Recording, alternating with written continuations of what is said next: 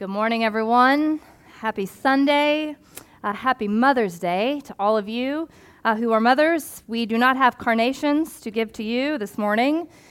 I am deeply sorry about that. Um, but we do have um, a lot of gratitude and um, thankful hearts, no doubt. Uh, this morning I wore my fancy blue pants and painted my nails red in honor of my mother in part. I was thinking this morning, this will embarrass her, but my mom taught me that you can be strong and smart and have red nails all at the same time. And um, for that, I am deeply thankful. Um, I watched her every morning as a kid growing up. Uh, she was the only female loan officer in our local bank. And so um, she would get ready in the mornings and um, spray her perfume and put on her boss lady clothes and um, with her red toenails. And I remember watching her walk through wet grass, holding her coffee, you know, in one hand and her purse in the other, just like a queen, you know, through the with the heels on. And uh, this same woman I have also seen hunt skunks under our house with a shotgun. Uh, And I kid you not.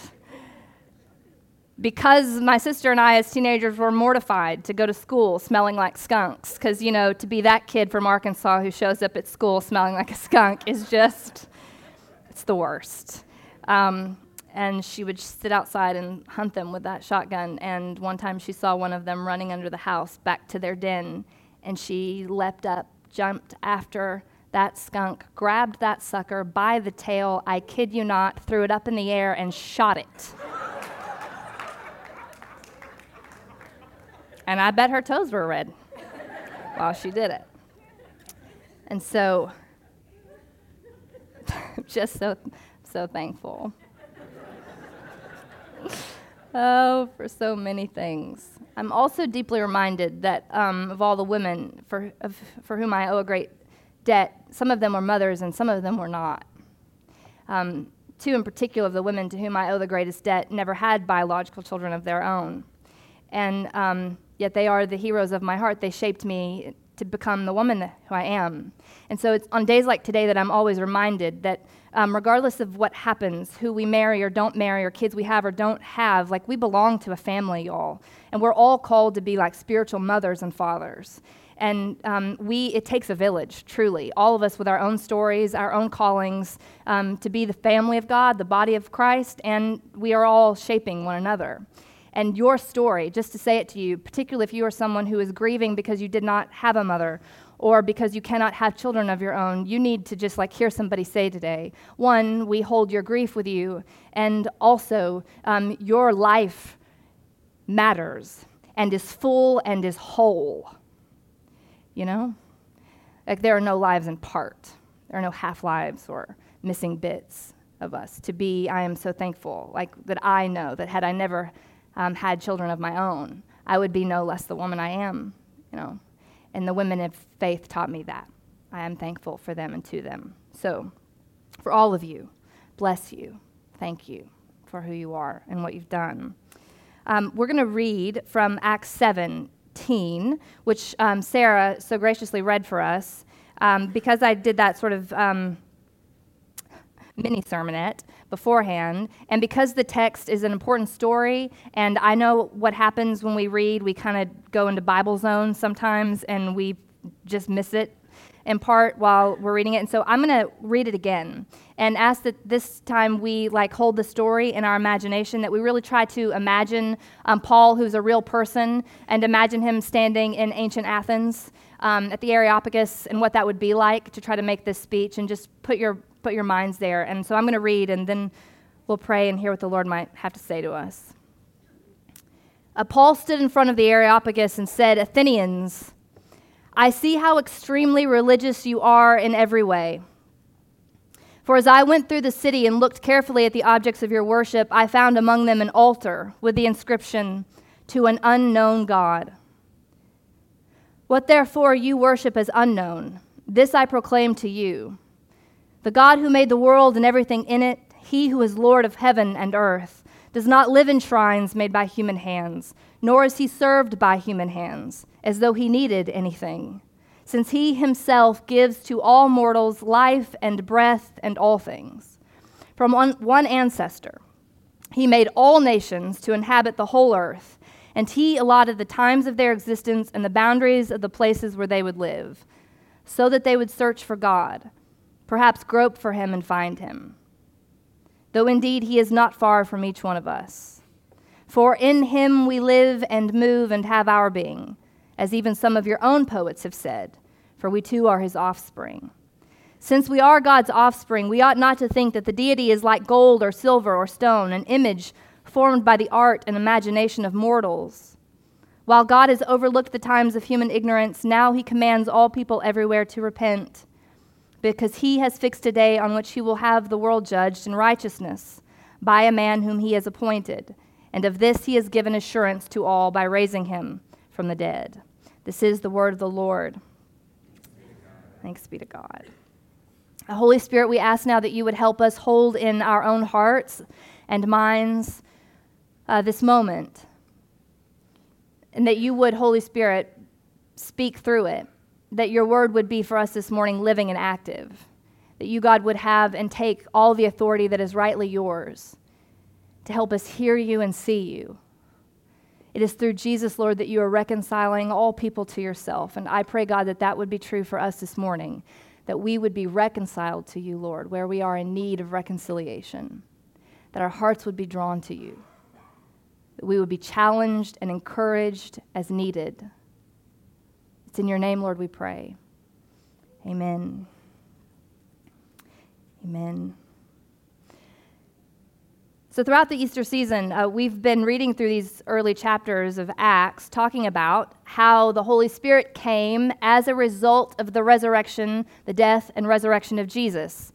Which, to like sum it all up throughout Easter, therefore, then our message on repeat has been we have the Holy Spirit, and the church is a thing because of the death and resurrection of Jesus. So throughout Easter, we're talking a lot about the Holy Spirit and the rise or the birth of the church, the church coming into existence um, as a result of the Holy Spirit, the person and work of the, of the Spirit.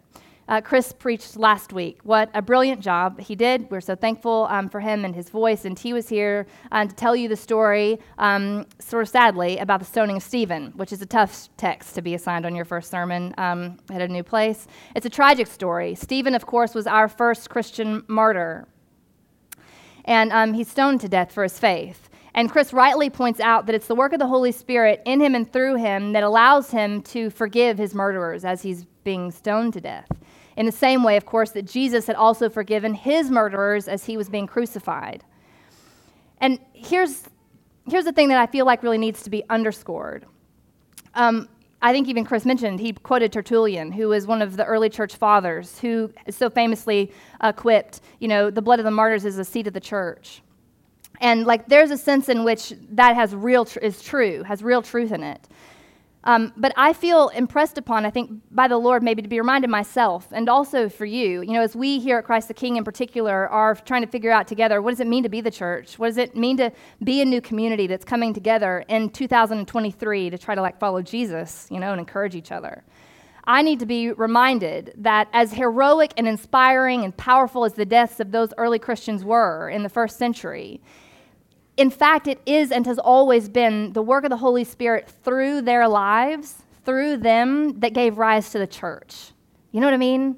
In other words, the church wasn't born out of the deaths of heroes because they were martyred or persecuted.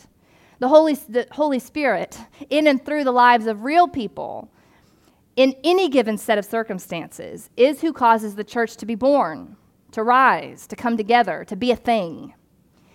Uh, and that feels important to remember because, of course, our circumstances are so different from those of Stephen or the early church, even, or for Paul in ancient Athens.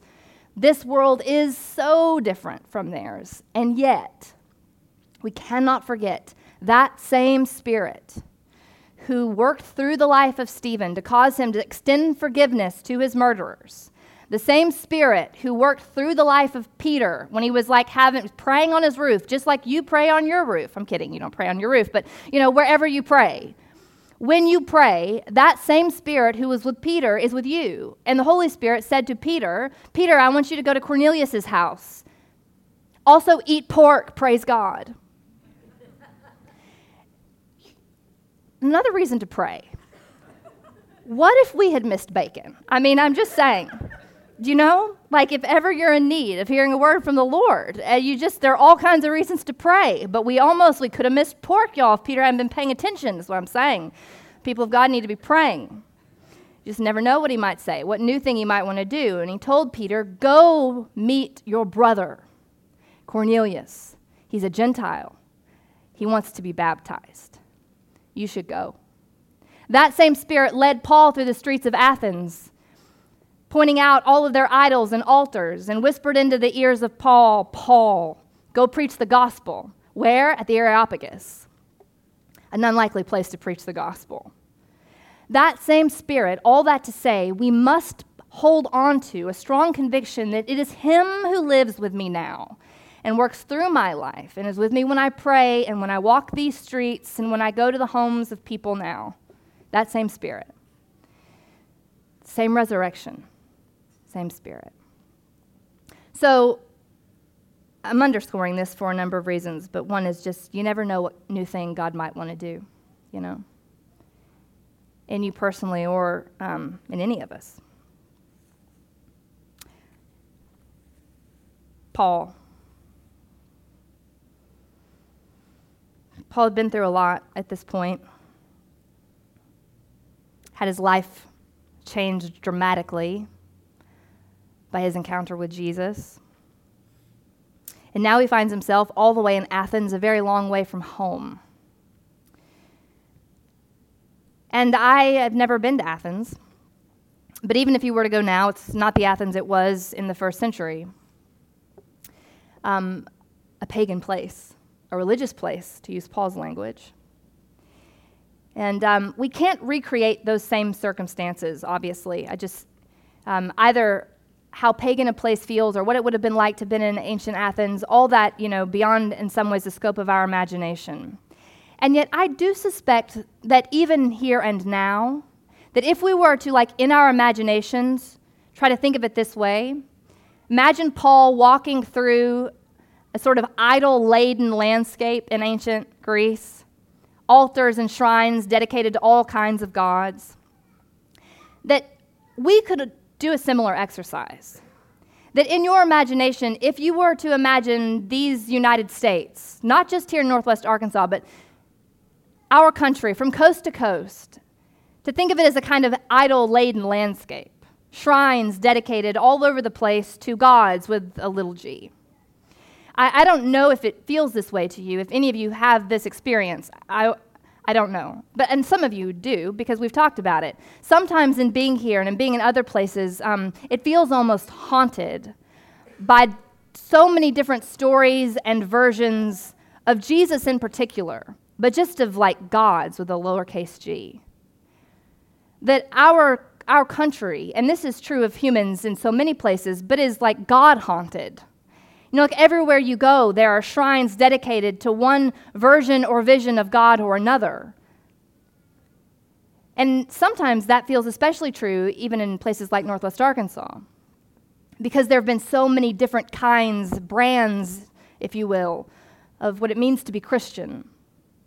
So many things done and built in His name that it can be hard to be here and kind of know anymore what does it even really mean to be a follower of Jesus, to call yourself Christian in light of all of those like ghosts, you know, those stories, those shrines dedicated to him. So if you were like in your imagination, not just Northwest Arkansas, but imagine our country, if you were to walk through it, sort of in the same in the same way that Paul walked through Athens you would see shrines dedicated to the gods of money and sex and war. You would see shrines devoted to Christian nationalism, shrines memorializing church sanctioned slavery. You could see on your phones Instagram shrines dedicated to celebrity pastors and their shoes. Shrines dedicated to big church evangelicalism, shrines dedicated to so called progressive Christianity, and to a Jesus that nobody really believes in. And I imagine if Paul were here and he were to walk through our land in the same way that he walked through Athens, it doesn't take a great leap or stretch of imagination to imagine that at the end of all of it, Paul might say something to us similar to he, he said to the ancient Athenians Wow, I see how extremely religious you are in every way, with all of your many gods. So many gods, so much idolatry. You know what's fascinating about the Areopagus is that um, it's the hill of Ares is the place in ancient Greece dedicated to um, the sort of like trial of the gods. Ares was brought to trial, put on trial by the other gods. And so, in other words, it's where the um, aristocracy would go to debate ideas. And I don't know, um, if you read, if you were to back up in Acts 17, there's this verse that I really love. One of my favorite things Luke ever says in uh, this tucked away parenthetical in, in Acts 17. Uh, Luke reminds us he was like they were at the Areopagus where they loved to exchange new ideas. That's why they invited Paul there. And he's like, you know, those ancient Athenians, all they do is sit around and talk about new philosophies all day long. You know, but that was the Areopagus. That was the culture there. It was like the aristocrats would all get together and they would like love to hear new ideas, and that's why they invited Paul to come. They had heard that Paul was like spreading this newfangled, you know, religion, this new idea about this new God, and so they wanted to come and hear more. And I don't know if that stokes envy in you, um, but it does in me a little bit. You mean people just wanted you to come and talk about Jesus? It's incredible. What must that, what freedom, you know? What would it be like to be invited to come to a place where people were serious minded enough and wanted to like contend with the idea of resurrection? Seriously. I long for those spaces. And if you've ever been a Christian and long for those spaces, I get it. I get that envy. We feel like we live so much in a world that is, again, God haunted, and in particular, in this corner of the world, Jesus haunted. Christianity haunted.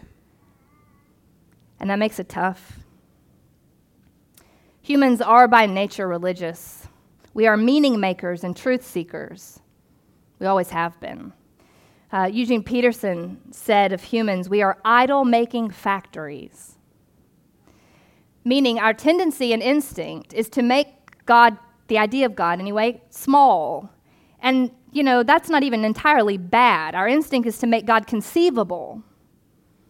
Um, where it gets tricky is when, in making God conceivable, we make God a lot like us, you know? And that's the idolatry part. But what I love about the story in Acts is that while Paul was walking through this idol laden landscape, you know, himself a devout Jew, before he met Jesus, you know, it's like you don't wash all the Pharisee off in one instance, or even like three months or three years. There's still a tiny Pharisee tucked away in there in Saul's heart who became Paul. And I know that ancient Athens had to be a hard place him to, for him to walk. And so he's walking through the streets of Athens, feeling no doubt discouraged and overwhelmed, looking at all of these shrines, to all of these different visions and versions of God. And you know that for Paul, that had to feel overwhelming. How could a people with such cluttered imaginations, who've been so disappointed by even the concept of God, how could they ever come to faith? How could they know Jesus? I don't know that's what he thought, but I know that's what I've thought. How in 2023, in a place like Northwest Arkansas, with so much trauma, so much wounding, so much frustration, so many X this and X that, politically divided, spiritually tormented, how can we still lift up the name of Jesus and have something to say that's new that people could hear and hope for and want? Idol after idol, Paul walks past them, and all of a sudden he comes to this altar that was dedicated to an unknown God. And I like to think, I don't know that it happened exactly this way, but at that moment, as he stood in front of that altar dedicated to an unknown God, the Holy Spirit whispered in his ear, Oh, Paul, see how they search for me. They're looking for me. You go tell them. You go tell them. And I want you to know that I believe that that same Spirit who spoke to the ear of Paul and compelled him without reservation to go and in a place full of like Greek aristocracy proclaim the death and resurrection of Jesus, that that same spirit lives in you and with me. And as we walk through our idol laden landscape, particularly if we are really frustrated and discouraged, if you turn on the news and after 30 seconds you feel less a Christian than you did before you sat down and turned the news on, that same spirit moves through these hills and through this country and through this world, searching and seeking out those who are looking for him. He is the same today, yesterday, and forever. And his heart is good, y'all. His heart is for those of us who feel farthest away, who feel most discouraged. Particularly, for, probably for those of us who feel like we are separated by distorted visions and versions of God. I think he's a redeemer with a redemptive imagination. And that's what he wants to do redeem our hearts, our imaginations, and our experience of him. Here's what happened somebody somewhere in ancient Athens, and this blesses me, they were building all the, all the idols, all the shrines. And then somebody was like, you know, just in case we missed one, you know, just in case the heavens could still do something more than we have been able to imagine or hope for.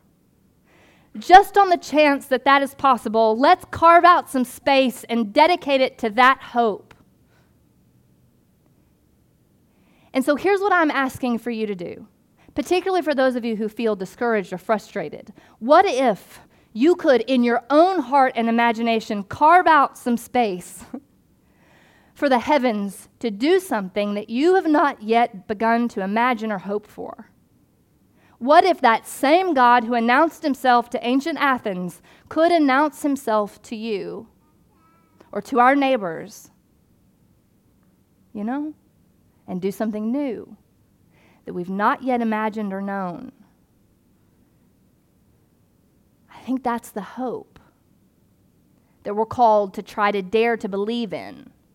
If I could carve out space in my life for God, for maybe a God I've never known, I've never encountered, even though I've heard the name of Jesus my whole life.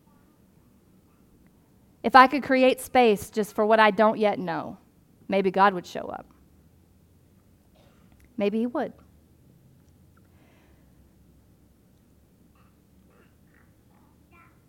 I've noticed since moving back here, and I'm not proud of this, but I'm a little bit triggered by Christians in coffee shops.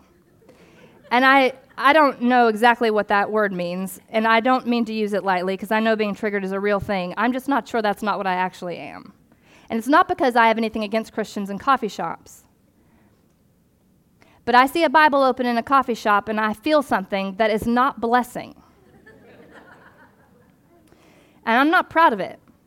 I say it only because if that's you and where you are, and you want to have an imagination for the God of resurrection, the kind of God who would go and stand in the Areopagus in ancient Greece and announce himself as the God of God who made all things, through whom all things were made, and by whom all things exist if you long for a God who is that big and that good, then that is who we have in Jesus. And all of the rest of it is us groping and trying and making little idols that we can conceive and understand. And it's not always bad. Sometimes it's bad, but it's not always bad. Sometimes it's just in part, you know? It's just the best we could do.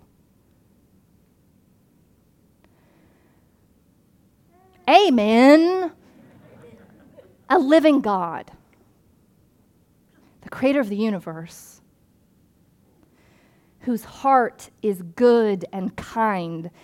You know, I, a couple of years ago, and I'll, I'll end at some point, I promise I'll end here, but a couple of years ago, I was working with a team in Atlanta in my former church, and we were going to get together a task force within our church um, to try to begin to understand and sort through the impacts and the history of racism in our church. And we all had convened together, and we were trying to answer the question why? Why do this work? People were saying things, going around circles. Everybody, of course, it's like you can't exactly look at all of these success stories and be, well, like, because obviously this is easy and it works, you know, always. So we're going around, and one of the black women in our church, I will never forget it as long as I live. She sat very still and closed her eyes, and then when she opened them, she had tears running down her cheeks, and she said, Because it's his heart. We do this work because it's his heart. And in like less than five seconds, she had answered for me why it is that I am still motivated to strive and work for and hope for the gospel, even after all of our failed attempts, even after all of this, because it's his heart, and his heart is good. His heart has always been to seek after and save the lost, even me. And so if he will, then I will, because he's good. It's his heart. So I would commend to you and exhort you just carve out some space to hope for who he might yet still be for you. And watch what he does.